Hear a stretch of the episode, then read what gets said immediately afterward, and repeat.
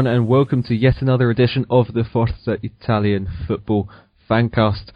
I'm your host, Connall Shaw, and as always, I've brought three wonderful guys along with me. You'll be delighted to know that they are three regulars, and the first one tonight is a, a man in demand. He's back once more. It's Enzo Misuraca. Hello, Connall. Uh, it's great to be asked back, so thank you very much for that. Uh, and I'm looking forward to having a little chat with the guys. It's a pleasure. It's great to have you back on Thank again. you, thank you, thank you. And another voice that we've got back on is Vito Doria as well. Thanks for letting me come on again. I'm sure we're going to have some uh, good stuff to talk about, as well as a few negatives. Plenty of negatives. Whenever Sampdoria is involved, Vito. Regardless if it's good or bad, it's always something to talk about. and we've also got Liam Stewart back once more. And like Vito, Liam, you've just been watching AC Milan Napoli, haven't you? Yeah, um, it wasn't the most uh, entertaining game actually, to be honest. But um, yeah, it's been a great weekend of uh, Serie A action. Hasn't he? But let's let's get to this game first. Actually, the one that you watched, despite it perhaps not being the most entertaining. Tell us a little bit about it. Obviously, the scorelines ended one apiece. Well, to be honest, I, I was quite disappointed in Napoli, really, I, and specifically Maurizio Sarri, because you could tell from very early on Milan were pretty much just interested in getting a draw. And uh, I felt, especially going into the, into the second half, he could have changed things a bit earlier. He brought on Mertens, eventually brought on Gabbiadini, El, uh, at the end, but I just thought he continued with their 4-3-3 formation, and I just don't think they needed it. I thought they could have matched Milan and gone 4-4-2, just to give, because Higuain, he looked so isolated. He had, I think, two chances in the match, and they were kind of poor, really. They were, you know, he's fed, fed scraps, essentially. And also, I I don't know, Napoli looked a bit tired. Maybe the Villarreal fixture had an effect on them. I was going to say, Liam, Liam, can I just butt in quickly because I didn't watch the game, so it'd be nice to uh, to get your opinion on this and maybe Vito too. What what's changed? I mean, you said that um, he Sarri should have maybe gone maybe gone four four two, but obviously four three three has got them to where they are, sort of within touching position of, of winning the league. Uh, they're only you know uh, only just behind Juventus. So what? Why do you think they needed to change tactics when the tactics that they've played all season have served them so well? What what looks like is missing from the Napoli from a couple of you know i i since before they lost to Juventus when they were flying? What do you think's changed? Do you think it's just tiredness or is something else? Not I think it's right? it's it's probably a, um, kind of a bit of both. Really, I think you know it probably is a bit of the tiredness because Sarri he doesn't ro- rotate a lot, and but I, I just think that Milan was so kind of compact that they just needed a bit more kind of uh, movement up front to kind of split the uh, to move the centre backs apart essentially and create space up front for Higuain. Um, so I just think putting Gabbiadini up front with Higuain could have done that possibly. And also, I think they were quite slow in possession. You know, there wasn't that usual kind of um, pace to their play, and that was possibly the tiredness aspect coming into the game. That's why I think uh, Napoli were struggling. I reckon the fatigue is starting to set in now. Higuain in particular looks like he's really tiring out. And as touched upon earlier, uh, the Milan defence was really quite compact, you know, pretty organised as well. So Napoli didn't get the space that they were used to. But I just saw the way they would move the ball around, the ball circulation. They weren't as quick as they usually were. So I wouldn't really blame the formation, but even if they switched formation, let's say Sarri went for 4-4-2 like you suggested, Liam, uh, the way that would have worked, in my opinion, is say Callejon and Insigne were the wingers, and Gabbiadini came on earlier, and he would play up front with Higuain. Higuain would draw all the attention away, and since Gabbiadini hasn't been in outstanding form, um, you would assume that Higuain would take those defenders and possibly give Gabbiadini more space. So that w- would have been one suggestion, but I reckon Napoli have been playing for such a high tempo for the majority of the season, and eventually it's going to wear out this uh, regular 11 that Sarri has been using. No, it's an interesting point that you raise about the tactics used by Sarri, because this is the third time that he's fallen to yet another squad using the 4-4-2 formation. Although, I do think, perhaps, surely the, the 4-3-3 would have worked better had Insigne been on top of his game. He just seemed really lackluster to me, the one player that wasn't putting in a shift despite his goal. To be honest, I didn't think Insigne was any worse than any other Napoli player on the pitch, to be honest. I thought, you know, he was kind of, he was always uh, doubled up on didn't really get a lot of space. And I think you do have to give credit to Milan. You know, we're, we're complaining a lot about how Napoli played here, but Milan were very, very strong defensively, and they've been like that for a long, long time now. And I think, even though I know Enzo, you're not kind of the the biggest fan of Mihajlovic, he he's you know he's proving to me that he can actually you know that he may be the right option for Milan. I wouldn't uh, single out Insigne myself he didn't have the best game, and the goal did take a deflection. But uh, to be honest, out of that front three, I reckon Higuain was the weak link uh, tonight or this morning in my case. So uh, when I looked at the chances that Napoli had, Insigne and Callejon had more shooting opportunities than Higuain. Higuain wasn't able to shrug off his markers or create space for himself. As for Milan, I do think that Mihajlovic has done a reasonable job, but not fantastic job with Milan. But I still admire that he's given some of the youth more more of a chance, and we still see Gianluigi Donnarumma in goal still. So even at his age, he can still hold a regular spot. Cristian Zapata, one of those heroes in defence that you really wouldn't have expected either. No, he was he was really good actually. I was I was very impressed with him, and he, there was actually a moment in the in the second half where um he shielded the ball out as you know every centre back does, and Higuain was right uh, behind him, and Higuain clearly got very frustrated with him, and he kind of kicked out, and uh, possibly you know he's a bit lucky not to you know not to be sent off really because I it was a you know it was a bit petty, but referees the letter of the law he should have been sent off. So yeah, you could see that Higuain was really, really frustrated tonight, and he, you know, it's been maybe he's just suffering a bit of a dip, like just from fatigue or whatever. Well, even without Higuain against Villarreal in the Europa League, people just putting it down to his absence that they didn't play well, and now with this game, we're perhaps seeing, as you say, signs of fatigue. And is this a worry for them? Are they slipping up when they would have hoped Juventus would have been ones to do so? I think they they need a win soon because three results on the bounce. You know they haven't really had a run like this before earlier this season. You know so and I think it it probably is fatigue really because the biggest problem that I have kind of with Sarri is that I don't think he really knows how to use his squad that well. He doesn't rotate a lot, and it, it, that's part of they've been so good this season because they've they've been able to build connections between the players and stuff like that.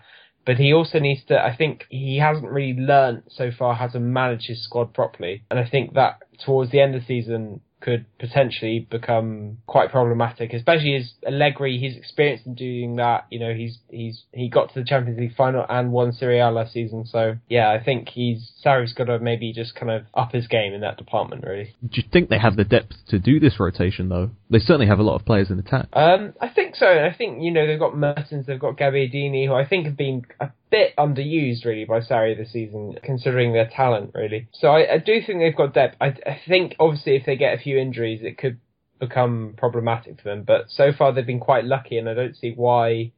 You know, they don't seem to have kind of a systemic problem with like muscle injuries or anything like that. So unless they get quite unlucky, then I think they should be fine injury wise for the rest of the season. I think chaps credit where credit's due for Napoli because I know we're talking about squad depth but when you compare them to uh, to Juventus, their squad is nowhere near as deep. I mean, you look at the the options Juventus have in attack, and and for Napoli, we're talking about the likes of Gabbiadini and, and Mertens, who are, you know, will probably struggle to be anywhere near the Juventus uh, front line.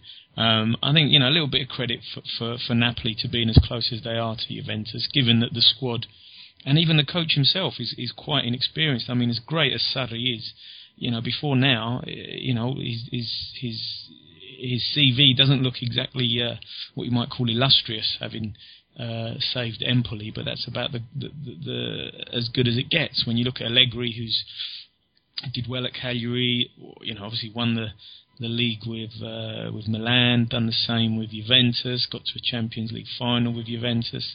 So I don't know. We we I guess are we maybe almost expecting too much of Napoli now that they've got this far, and that uh, you know, given the squad they've got, I, I guess a blip was always on the cards. I, I think the, the the main thing is is how they manage this blip, as Liam said, whether Sarri's got the the ability to juggle that squad and still get results, which that that is the key now. Really, it's no good for them to to you know rest players but end up drawing or potentially maybe losing another game because then they'll just fall away. So it's an important next say two or three games for Napoli but still, I think, regardless, they've they've made a, a, season of it because you know the last three or four campaigns, Juventus have run away with it. So a little bit of credit for Sarri, and let's not let's not get on their back just yet. Enzo, how would you handle their situation right now? They're both they're in the lottery in both the Europa League and in the Scudetto itself. The race for the Scudetto,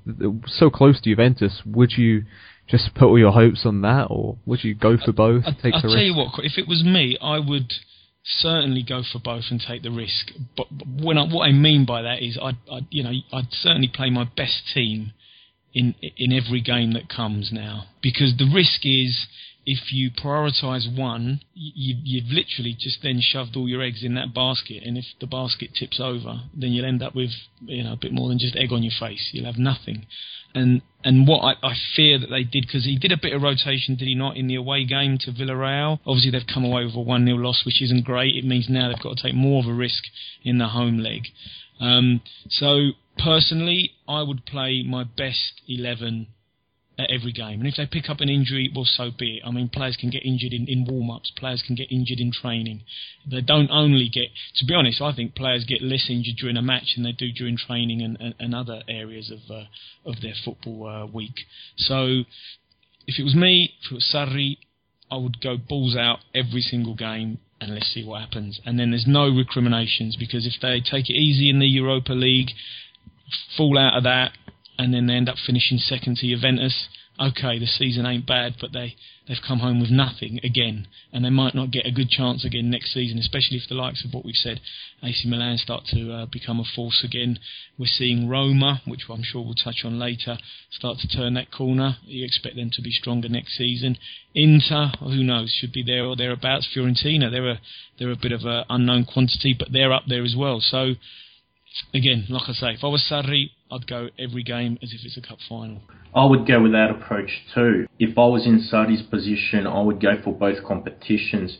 I think they've got the squad quality, if not the squad depth. But even if Napoli don't win the Serie A this season, finishing second would still be fantastic for them, especially after the spell Benitez had there, because I reckon Benitez set the team back Sarri has implemented his style. He's done a much better job than what uh, Benitez had done in two seasons. So whatever happens, even if they don't win, it would be good. But Europe, I reckon they can still do very well. My concern would be is that Sarri has never given Gabbiadini enough faith, and this morning Gabbiadini only played 10 minutes for me, he's got to get at least 25 or 30 minutes to really settle into the rhythm of the game and see how he can impact on the game. You can use him on the wings, you can use him as a centre forward, and he's great at dead balls, so even if he wins free kicks, he's usually a threat. Well, a final touching point on Napoli is that we have said this before in this season, is that do you think Gabbiadini actually fits into Sarri's system? Perhaps the reason why he's not used so much, other than the fact that Higuain's been in such amazing form.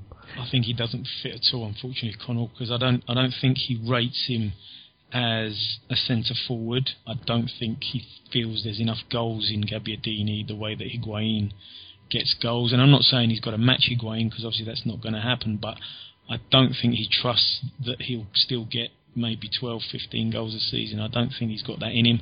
And then playing out wide, Vito's right, he can play out wide. But I think when you've got Mertens, Insigne, and uh, Callejon, I mean, you know, Gabbiadini would be the fourth choice in, in you know behind those three as a, as a wide player. So I, I got a feeling that he will only use him if he feels he absolutely has no choice. and it's a shame because he had a great start at Sampdoria. Uh, and he looked like he was becoming a good player, especially for the Italian national team. Looked like he could be useful, but I think he's stagnated and gone backwards since his uh, arrival at, in Naples. Uh, and it's a shame, and I think he's just not going to fit in that system that Sarri's working with at the moment. Well, on the other hand, being in fourth place, a fourth choice, isn't so bad if you look at someone like Simone Zaza. Vito, you tipped him a few weeks ago when you were on, and I did eventually apologise for that because you were right. But he didn't do too well against Bologna because Juventus drew nil-nil. That will leave Napoli slightly happy. It'll give them at least something to smile about. But what exact tactical masterclass went on from Donadoni to stop Juve? Donadoni is a very conservative coach from what I've noticed.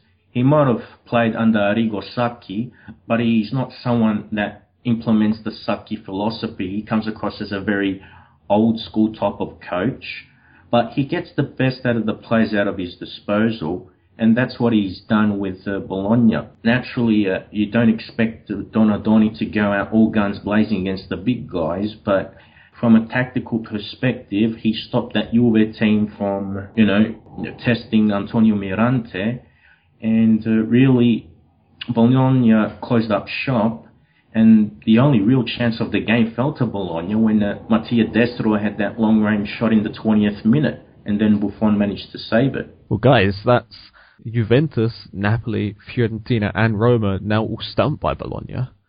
And Vito, you're just talking about Donadoni there. Is he the most underrated coach in Italy? At the moment, yes. I still have a bit of dislike towards Donadoni mostly on the basis of Euro 2008 and how he got that job in the first place because he knew Demetrio Albertini in the Federation and they were teammates at AC Milan. It wasn't on any great merit that Donadoni got that job, but based on what he's done with Parma in the last few seasons and now this season with Bologna, I think he's finally gained some experience and he's really improved uh, his interpretation of the game or his understanding of players as well. So he knows how to get the best out of players out of his disposal. You get coaches who want to spend lots of money on players and all that, but Donadoni seems to put up with the budget he's got to work with, and he's made Bologna competitive against big teams. So even if it's playing defensive or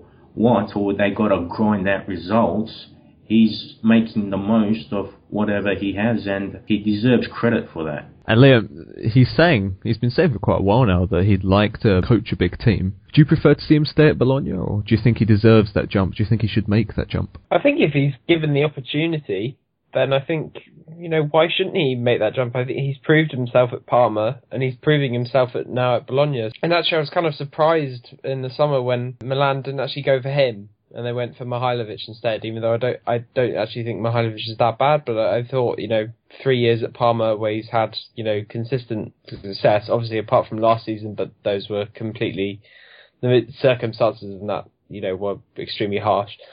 So I think you know if he if he gets given the opportunity, I think he should take the leap. I think he's deserved it. You know, he could have moved to Basel in the summer as well to replace Paulo Sousa. Thing is, I think it broke down because he couldn't speak German. Yeah, I heard that story too. But I reckon he's got AC Milan in his heart. He played for them for over a decade. I'm sure that he still aspires to coach AC Milan, but for the time being, I reckon Mihajlovic should stay at Milan and also the AC Milan board, they should just keep the faith in Mihajlovic. But if Donadoni can produce more consistent results with the Felsinei, maybe Berlusconi and Galliani have to have a serious look at Donadoni because, you know, he's not necessarily working with stars, although Destro has a name to him and even Giaccherini's experience, but even so, there are young players and journeymen that Donadoni has had to work with. All right, and Enzo, what about Juventus in this fixture, in this nil-nil draw? This this result doesn't deal too much damage to their title aspirations, does it? Is it just resting themselves ahead of the Bayern Munich game? Well, you kind of wonder whether they had one eye on that match. And given that Bologna, as you've said, have already tripped up some of the other big boys, I don't suppose a nil-nil is that bad a result, especially now given that Napoli failed to capitalise at home to uh, to AC Milan this evening. So I don't think Allegri will be that that fussed. I mean, they've won 15 straight matches before that, so he can't complain that the team hasn't done well. Uh, and to to sort of you know just just get a draw away from home, I don't think he'll be too despondent. I certainly don't think it's uh, it's an issue. I don't think he'll be worried about it. They're still top of the league, albeit by a point. Um, and they've got obviously a very important fixture this week, which um, I'm sure they're all concentrating on. So it'll be interesting to see how they how they kind of approach that game against Bayern Munich. Obviously, Bologna did just stop them shy of beating Inter's record of 17 straight victories. Obviously, Juventus stopped on 15. But uh, we will be talking about it next week. But I just want to know you guys' opinions before this game. Do you see them picking back up the win against Bayern? Is this a team they can do it against at home in Turin? Even Alvaro Morata said that Juve will welcome Bayern with hell.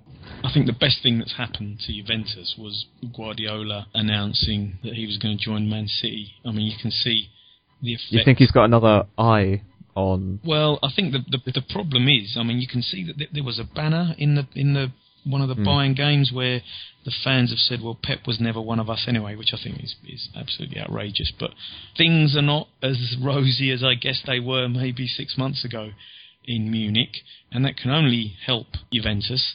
So I think this is as best. I mean, norm, under normal circumstances, I, as harsh as it sounds, would say that Juventus would struggle to get past Bayern Munich. But given the the the recent events and and the way that Juventus have been playing and and and, and the kind of the little I wouldn't say a wobble, but there's obviously some sort of doubt in in people's minds in Germany um, what, what direction the club is now going for the last few months of the season. This really is uh, the best chance they'll ever get to knock out one of the big boys and uh, and progress in the Champions League. It's just a shame, I think, that the the first leg is in Italy and, and they've got to go to Germany to finish the job off, but they'll never get a better chance than this. I think you also have to consider that um, Bayern Munich are missing their three best defenders in uh, Jerome Boateng, Javi Martinez, and Badstuber. They're all going to be out um, for at least the first leg. I'm not actually sure about the second leg, but um, that's a major blow. Uh, so I think they'll be playing a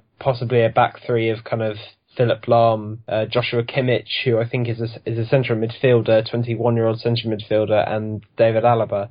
Which of course, you know, by by me they'll probably dominate possession, but that's you know, I definitely think that Juventus can really get at that defence, especially considering that they've got pretty much everyone fit apart from uh, Giorgio Chiellini, essentially. I reckon this situation can play into Juve's hands. Kimmich is a defensive mid, so that's uh, you know not good for Bayern Munich if they have to rely on a defensive mid to play as a centre back, and also Badstuber and Boateng they're out with long-term injuries, so that's inconvenient for them. As Enzo mentioned, the Guardiola situation could tip things in the Juve's favour. So uh, Juve, they should back themselves and believe themselves, and hopefully they don't sit back and just play on the counter. I would like it if they could just apply a lot of pressure on Bayern Munich and try and attack them. You know, also be clinical.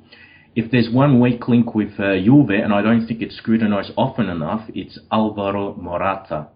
He was good last season. He had a top partnership with Carlos Tevez, but this season he has really looked out of form. Whether it's his decision making, his dribbling, or his shooting, he has really looked like he's been declining or he's had second year blues. So I really hope Juve don't lose this game on the basis that someone like Morata gets the full 90 minutes and Zaza only gets 5 or 10 minutes because that will go to show that Allegri threw the game away because he was too reluctant to make changes earlier. I think Allegri after the Bologna game said that Mandzukic would at least be on the bench. So, I mean, maybe they'd give him a chance. Mm. Well, certainly with Mandzukic playing, they've got the extra height, which is what you'd say Bayern lack in defence as well, especially with Kimmich and Alaba. Yeah, no, I I think you know if he if he is fit, then why not you know try it because that, that him and Dybala, especially before Mandzukic got injured, they had a very um very fruitful partnership. No, if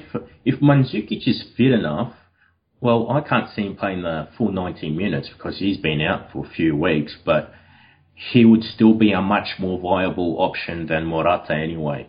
It's just a matter depending on who's on the wings, if it's uh, Cuadrado or Evra, if they give him the right crosses, he'll definitely pose some sort of a threat to Kimmich. Just wrap that. We've got Juve's first leg still to come up, but one of the Italian teams that has already played their first leg is, of course, Roma at home to Real Madrid at the Stadio Olimpico. well, what's there to say about this, guys? We surely would have expected more determination from Roma in front of their own fans, and they just seemed to crumble when it really mattered. I actually thought they were they were pretty decent for much of the match, and I thought they were kind of class from Ronaldo that kind of put them behind, and then you know then Madrid kind of got on top of them. But even even you know in the last kind of 20 minutes, it was just the final kind of ball or the final touch that let them down. I thought I thought they were you know it was kind of you felt it was even when Roma were playing well you felt it was kind of inevitable that Madrid would come up on top um, and I think the tie is unfortunately over for Roma but um, I, I don't think they did that badly really. I think Liam is more or less spot on there, Connall. I think you did a little disservice there, Roma, saying that uh, they they didn't play too well. I mean, for the first half, I think uh, Roma were, and, and most people you could hear from what the comment, most commentaries said that they were probably the better team. I mean, ultimately they were undone by a sort of deflected Ronaldo shot that kind of really sort of uh, cut their legs uh, off just as they were sort of but then, to defend myself, if you look at the sorry to interrupt you by the way, Enzo, but to look at the second goal, it's shocking defending yeah, from Digne. Just ran away from it him. was terrible. Thirty yards. I think the difference was uh, Connall, which is where you are correct. The quality in that final sort of you know on the edge of the 18 and just beyond was the difference. Whereas when Real Madrid got in and around the Roma box, you thought, hang on, this is going to end up uh, in the back of the net. Whereas Roma, and they had their chances when they got in, in and around the. I mean, um, Sergio Ramos had a great game. Um, they just lacked that cutting edge, which is barmy when you see the way they dismantled Palermo at the weekend. And I know, all right, Palermo are not quite Real Madrid, but the Salah goal, Dzeko's let's just put the miss to one side. The two goals that he did score were, were pretty handy. Pjanic as well, who didn't have a great game against Real Madrid. Um, that's what that that was the difference really. That final cutting edge, just when it mattered, which is obviously the all important bit of football. But the rest of it, defensively, other than the, the, the second goal, Roma did okay. Uh, in midfield, they battled well and they didn't lose out to Madrid. But, you know, yeah, they just failed in front of goal when it really mattered. If they'd have nicked one early, you know, in the first half, after all their, their pressure, then who knows, it, we might be talking about something else. For you, tie over completely? Yeah, 100%. They're not going to go and win 3 0 in Spain when they lost 2 0 at home. No chance. They need Francesco Totti, Connall. That's who they need. They're not just for five They minutes do. at the end, which was, uh, I'm sure we're going to come on to that, which is, I think, what may have kicked off all the drama that I'm sure, unless you've been living on the dark side of the moon, everyone will, will be aware of what's happened with Totti and, and Roma and Spalletti. But I think to give him five minutes at the Olimpico against Real Madrid when the tie has already gone is an insult to say the least. He demands respect, and you've got to think he deserves it after all he's given to the club. Is I would have thought so, mate. That's not the way you treat somebody who has given. I mean, don't bring him on at all if you're going to do that. Uh, don't, you know, that's what you. Five minutes at the end of a game, uh, at the when the result is dead and buried, is what you give maybe a 17-year-old that you want to give a debut to, just to get his first flavour of, uh, of of top flight football. That's not what you give a 39 year old who has given you know over 20 years of his career and has you know has been there since the youth teams and has gone all the way through. And a, and a, you know one of Italy's finest players who I'm sure could have gone to bigger clubs but decided to stay with Roma. And you know given his stature there's one relatively little for all the years of service that he gave that club. And then to be treated like this now is is quite embarrassing I think and to think that had he even been brought on five minutes earlier, he also probably would have helped Roma as well not to concede. You're you're definitely on Totti's side for this one then, well not on Spalletti's. Uh, let me tell you what I think, Connall. What Roma have done, and maybe it's not Spalletti's fault because he's come in halfway through, but what Roma, I mean, Totti's 39, so what Roma should have said, uh, maybe they should have said it maybe two seasons ago, maybe at least this season, is explained exactly how they felt he could now be part of the team, be part of the squad. At that age, it's pointless to, to, to, to rely on him. They've got young, they've got Salah, they've got their Dzeko, they've now brought in El Shaarawy, they've got Perotti, they've got Iago Falque, they've got strikers all over the place. So Totti now should have it should have been explained to him whether he liked it or not, which is a bit what Juventus did with Del Piero. They said, look, we'll give you one more year, but at the end of that, that's it, finished. You can do whatever you want, but we can't sign you on anymore. You know, this is going to be your final year. Now, as it appears, they haven't had that conversation with Totti. He's been part of the squad in the same way that he was 20 years ago when he came in and everyone thought he was the next big thing.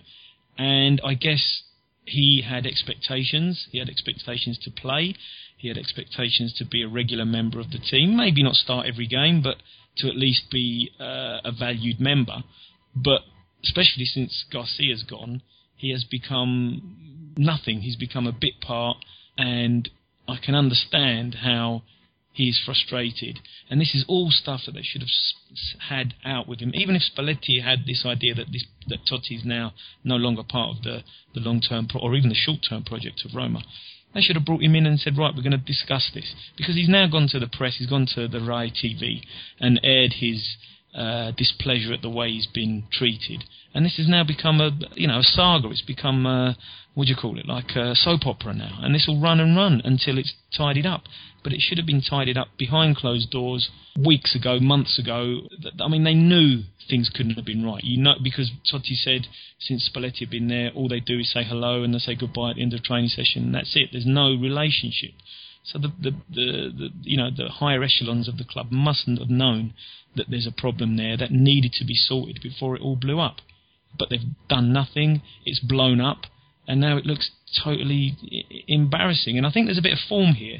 I think if some of you guys have a look back, but if you remember Giuseppe Giannini, who was the the previous kind of darling of Roma, he was treated pretty badly as well at the end of his career after he'd given them everything since uh, since his youth days. So I don't know. They just they haven't learnt the lesson from then, and it's gone bad again now. He's 39. Of course, he's not going to be a regular member of the team. But all this should have been sorted out last summer, and he'd know what he was doing. He'd know that he would just get minutes here and there, and there'd be no problem. And now look what's happened. Seems to be a regular theme at Roma when it comes to treating the club legends like that. It's really just the way that the situations have been handled in the past. Uh, and in the case of Totti, it definitely should have been handled better.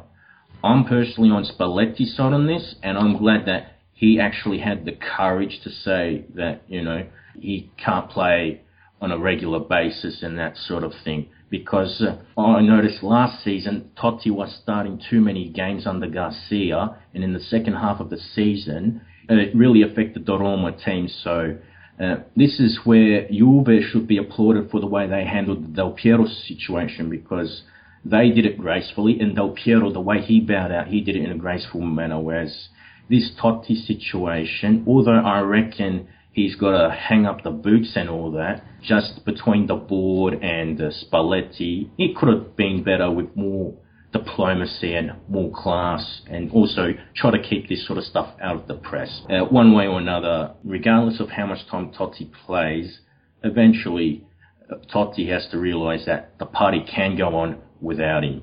And that 5 0 win against Palermo just showed that there might be no Totti, but there was a party on show. Just some people gotta take off the goggles, and I'm talking about the Giallorossi fans, and see that there are some new stars there. And you never know, there could be another Roma icon emerging, maybe not next season, but in the near future, there'll be one that's there because there's been Bruno Conti, Agostino Di Bartolomei, Giuseppe Giannini, and even back in the 40s, Amedeo Amadei was considered to be a big star. So Roma will always have the stars that connect with the fans. So Totti will go, he'll be admired, but you know, he can't always be on the field. I've got a feeling who the next star is going to be. It's going to be Edin Dzeko. He's definitely adhered to the fans after that god awful miss. Who must have seen that guy? I could have scored it. My girlfriend could have scored it. My nan could have scored it. It was that bad.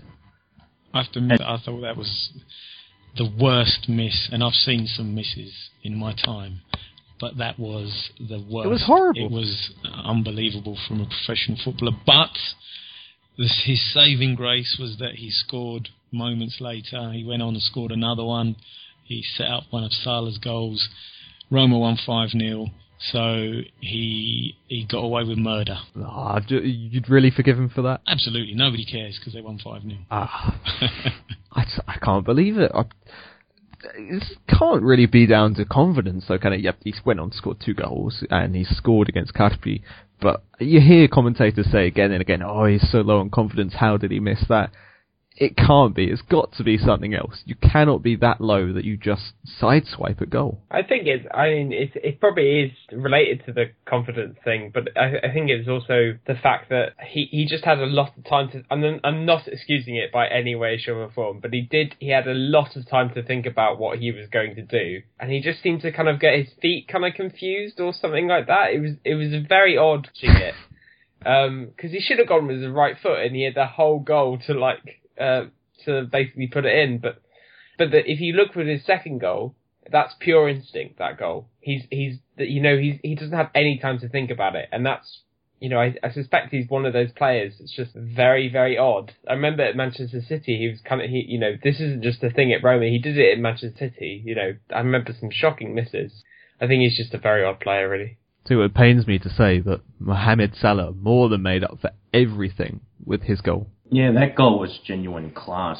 So-called banana goals. I remember Frank Lampard actually scored a goal like that for Chelsea against Barcelona about seven or eight years ago.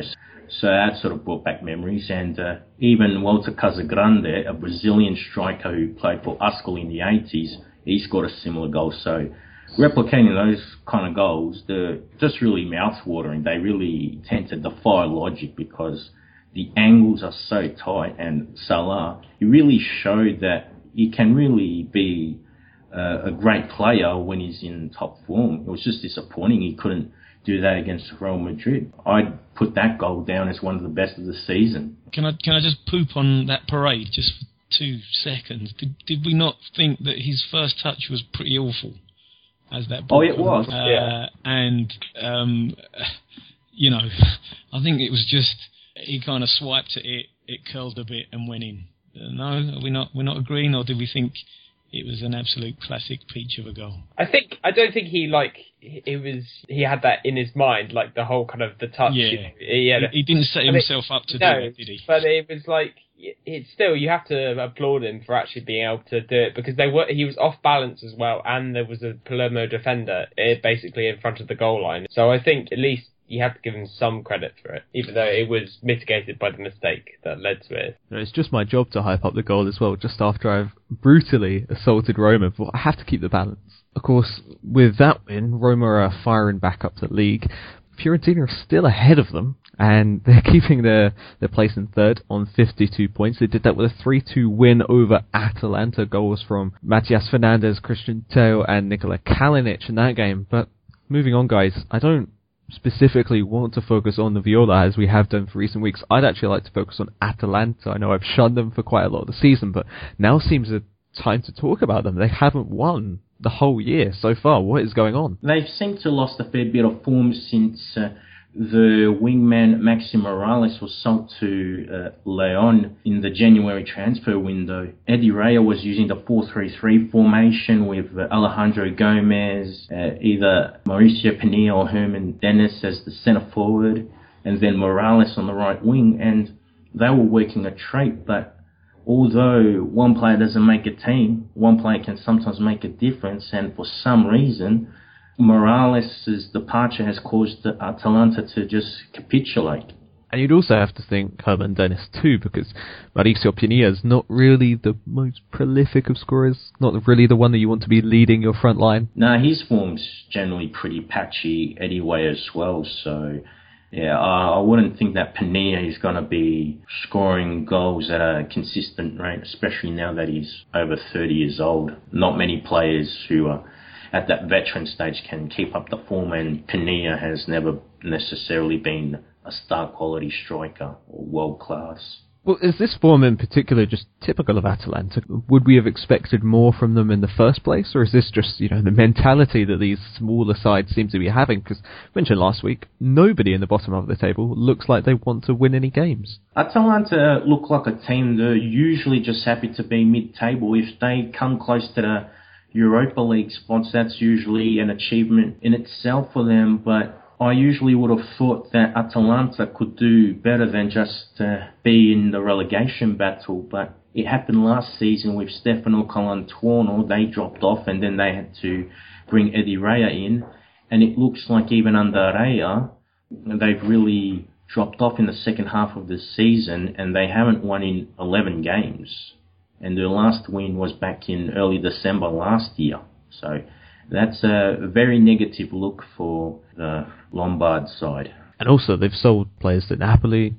They've obviously got rid of Ivan Denis, Moralez as well. Mm, we always mention some sides need a change of mentality. Yeah, they look like selling club, maybe not in the same sense as an Udinese or Palermo, but Atalanta look like one of those clubs that develops a few players and they've got a good reputation for developing youngsters, so they usually just tend to sell them off when they have the chance just to balance the books. I certainly think with um, Alberto Grassi, I thought I thought they could have at least tried to keep him until the end of the season because he's not he's not exactly playing at Napoli, or at least they could have inserted a clause in the deal where whereby he would have stayed on loan until the rest of the season. I just thought that was a bit you know your young kind of talent, and just to let him go as soon as after he's had like six months of form. It's I don't know. It just it seemed a bit cheap really to me. And the six points separating them and Frosinone, who are in 18th place. Is a possibility Atalanta might go down? Is looking at their form as of recent and looking at how small a gap there is. I wouldn't rule Atalanta out to be honest.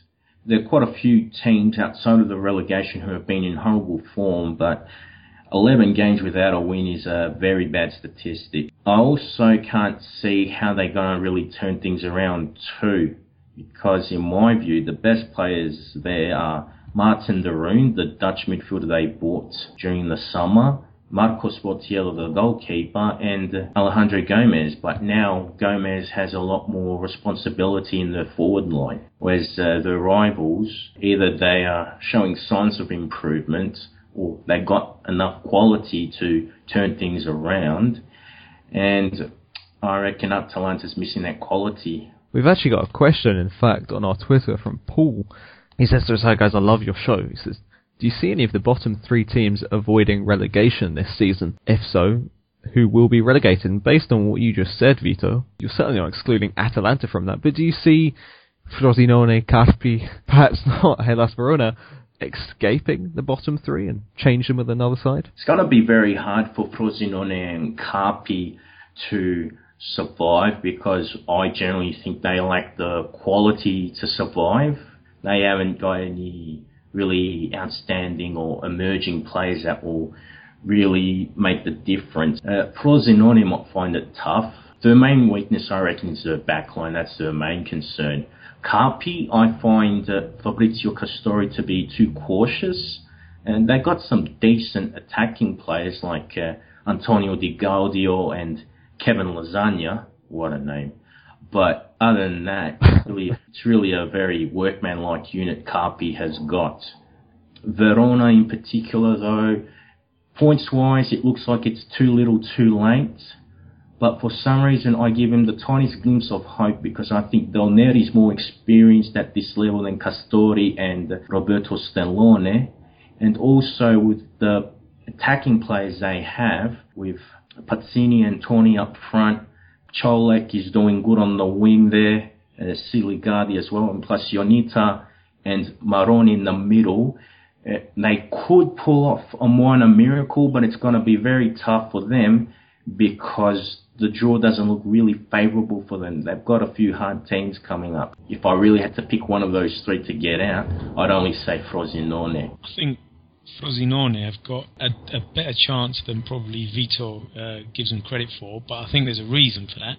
Is because next week Frosinone play Sampdoria, who are also flirting very dangerous, dangerously with a, a, a shock uh, drop down to Serie B. There's only a couple of points between Frosinone in 18th and Sampdoria uh, in 17th.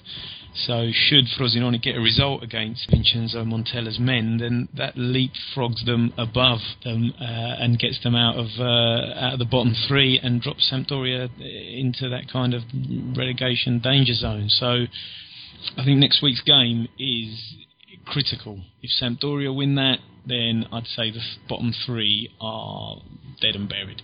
Um, but if Frosinone get a result, then I think it's all to play for, really. I'll just also add on Frosinone. Uh, the positives with them is that usually Roberto Stellone has usually used that Arrigo Sacchi style compact 4-4-2, but he's moved away from that a bit and gone more for 4-3-3.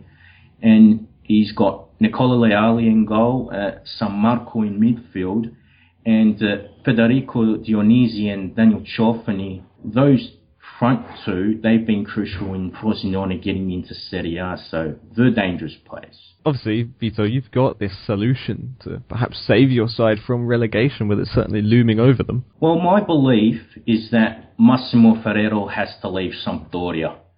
Regardless if he's forced to leave, he resigns out of his own will, or he sells the club, I think he's got to cut his losses do the club a favour and just uh, part ways because I've written an opinion piece for the Forza Italian Football website and I pretty much explain uh, what he's done wrong in terms of his business dealings and also how he's handled the previous transfer windows for Sampdoria. And he's really just set the club back enormously. So obviously it goes without saying, go check out that feature on ForzaItalianFootball.com and other features as well. And Vito, the other side we also mentioned were Verona. You did say that you'd perhaps throw them a bone in getting out, and their 3-1 victory in the Derby della Scala certainly proved as a, a sign of hope for them, a, a, bit of light at the end of the tunnel. It's a tiny glimmer of hope for them, and uh, also the performance against Inter fortnight ago sort of gives glimmers of hope, and it's really just the yeah the Del Neri style I think his way of playing was more organised, or there's a much more clearer game plan than what they had under Andrea Mandorlini. So if uh, Pazzini can maintain his form, because he scored about four goals in the last seven games or so, and if Toni stays fit, I reckon uh, there is that tiny glimmer, but everyone's got to be playing well. You know, it's the old cliche. They've got to treat every game as a final because one to slip up or just that little bit of uh, lack of self-belief that can really destroy their chances. Enzo, you were saying before we even started the podcast that you think that it's just perhaps because it was a derby that Verona proved themselves so well? Yeah, I think those kind of games are different and, and form and uh, you know squad depth and what players you've got kind of goes out the window a little bit. Uh, and and any result is possible in, in a game like that. I mean, especially given Verona's position, if they weren't fired up to uh, to get a result in, in, this match, then they might as well just pack up and go to Serie B straight away. So, I think it masks their their problems. Um, I don't think Pazzini and Luca Toni are the most dynamic of strikers, and they're pretty one-dimensional. So, if if Plan A doesn't work, there's not much else really you can do with those two uh, to try and get you goals. I mean, there's goals in there because they've done it in the past, but but unless the system of play works straight out of the box, then there's not a lot else Del Neri can really do with those players. So I think it's just a minor revival, which I think will just not really make a hell of a huge difference. I think they've given themselves too much to do anyway. Uh, even if they were going to try and get out of this now, they're pretty they're pretty f- well rooted to the bottom. Uh, it, would be a, a miracle. I, I, mean, I think I read a stat that this time last season, the three that were bottom were the three that eventually went anyway. So that doesn't give them much uh, much uh, hope anyway. So I just feel that they had a great game against Chievo because it was the derby. But other than that, it'll be business as usual, and no doubt they'll lose again next week. So it's slightly unfair on Toni, is it not, to say that he's as one-dimensional as Pazzini? so you think Toni's much better than Pazzini? I think I, think, I think he's much right. Better. However, I, I think it, what do you want me to say? He's got good feet for a big man. That old cliche that gets right. Yeah, exactly that. Um, okay, well he's got good feet for a big man. I still don't like him anymore. Uh, I think he offered something maybe sort of five six years ago, but now he really is that immovable object up front. Um, and I mean, it, did you see the, his penalty? Terrible. He was lucky to get a second bite at it, and he uh, knocked in the rebound. Um, and if it weren't in fairness, for all he's scored in the past few seasons, if you watch each one of his penalties, they've somehow gone in, yet they've been the worst. They just dribble along the ground. Well, that probably uh, sums up his. Uh, I mean, look, all credit to the chap. He's he's knocking on a bit, but he's still scoring the odd goal here and there. He's still playing in Serie A, so you can't you can't fault the chap for that. But I just feel that clubs like Verona, a bit.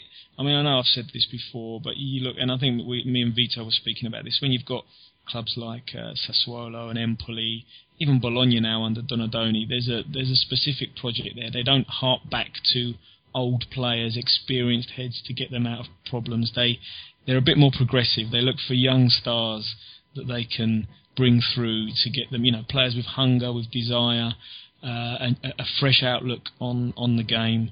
And that's how I think those teams are doing well. Whereas the ones that are you know, relying on players that have been in Serie A with the, you know, in the belief that, oh, because they've been there and done it, that they'll carry on doing it, um, I think is a little bit old hat now. And um, these teams need to learn that you can do well with kids, uh, as somebody once said. So, um, you know, I have no sympathy for clubs that don't want to take a chance and, and feel that by trying to play it safe, everything will be okay. Uh, you know, this is sport. There's the whole point of sports, the whole spectacle of sport is that you can take risks and fans expect the unexpected. That's why they pay some big money to, to watch these games, not to see the same old dross that they've seen for the last 10, 15 years.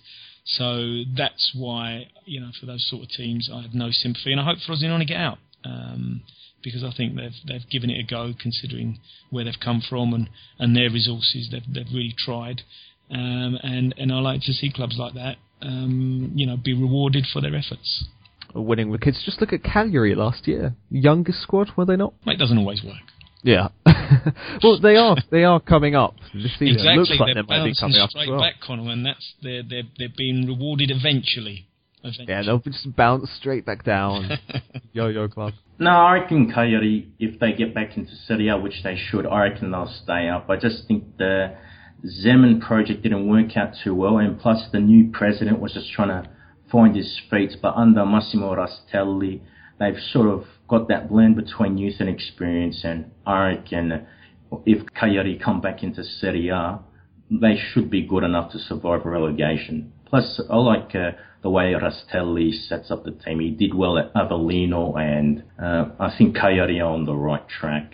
Oh, I was just saying, an old Serie A team that we all love, Catania, they're in Lega Pro right now. They got relegated last season from Serie B. But Antonio Pulvirenti made a huge mess, especially with that match fixing that went on there, and plus he's had his own business issues too, so that really shouldn't be much of a surprise. But it goes to show, if you don't put your books in order or run the club properly, you can really fall from grace very easily. It doesn't matter if you're in Italy or in any other football nation. Although unfortunately, Italy, more scandals seem to be coming out by the day, but that's uh, a, that's a matter for another time and not now. Because right now, we should be getting on to the match roundups.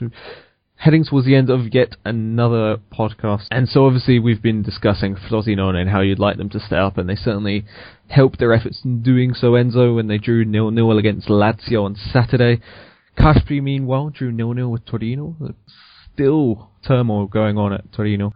Meanwhile, Genoa managed to keep the distance on Udinese by beating them 2-1, and Empoli's rotten form continued as they lost 3-2 to Sassuolo, who finally, finally got a win at home. To wrap up on your favourite team, Vito, it's Sampdoria. They lost 3-1 to Inter at the San Siro. Vincenzo Montella says that he thinks his team were pretty much the better side in that one. In terms of ball possession, uh, Samp were the better team. It was a typical Inter win, just pretty much smash and grab, and they had the place to make the most of their chances. One of the main concerns, and it's been a problem all season, Sampdoria is just very poor defensively. It would have also helped if Samp made the most of their chances because uh, Quagliarella scored the consolation goal, but he could have had a goal or two himself. Even Andrea Ranocchia could have scored a goal or two from set pieces. And Sampdoria were denied a clear penalty in the first half when D'Ambrosio handballed in the penalty box. So there was bad luck, but from now on, Sampdoria just got to take their chances and not get into a victim mentality. They just got to have more self belief in what they do and more determination.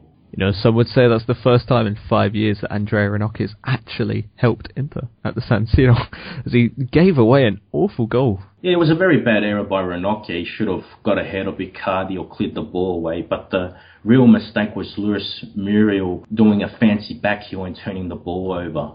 He did atone for it by assisting Quagliarella's goal, but to try that back heel the position he was, uh, that was the real cause of the goal. Ranocchi didn't help his own reputation himself. But a moment like that, that's where you've got to make a reference to the Australian classic movie Muriel's Wedding and say, You're terrible, Muriel. that moment just summed it up. It does, and he's actually received some praise, but you're not happy with him whatsoever.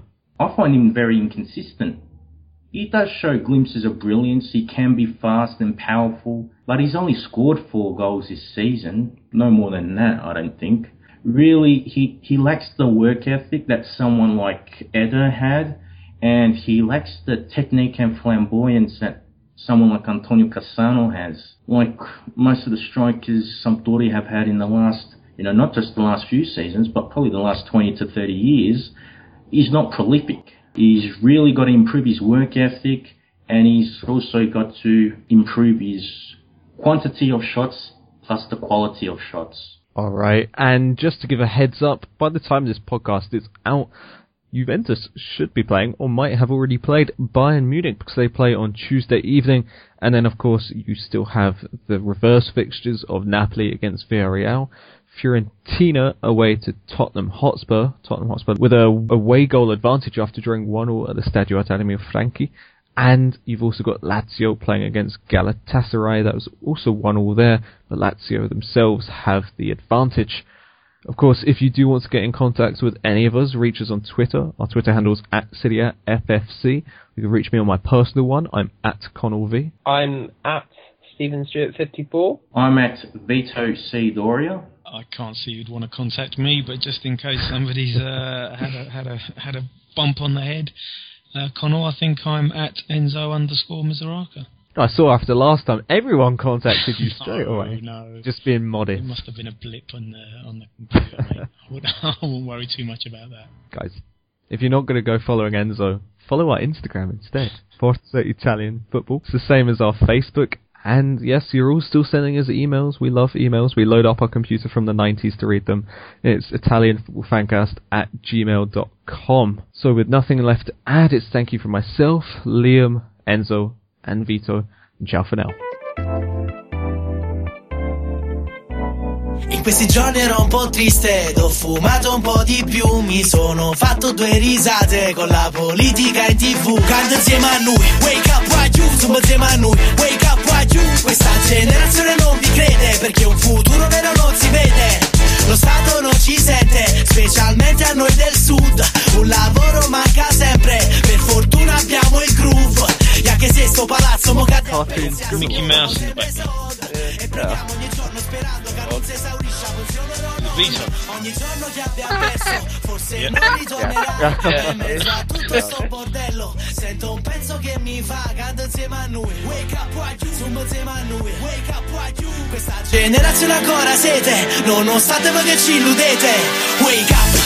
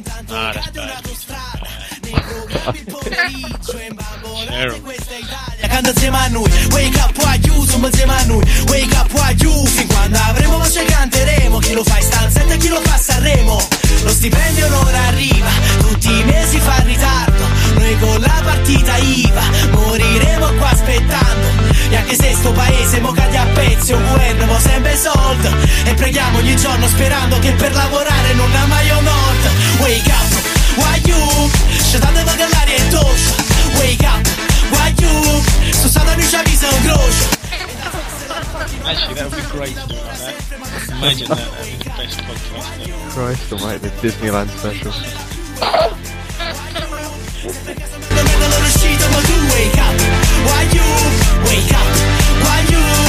Un giorno saremo felici, quel giorno io spero che non sia lontano. Non dimentico mai le radici, perché in questa terra c'è scritto chi siamo e che futuro avremo noi, cresciuti senza direzione.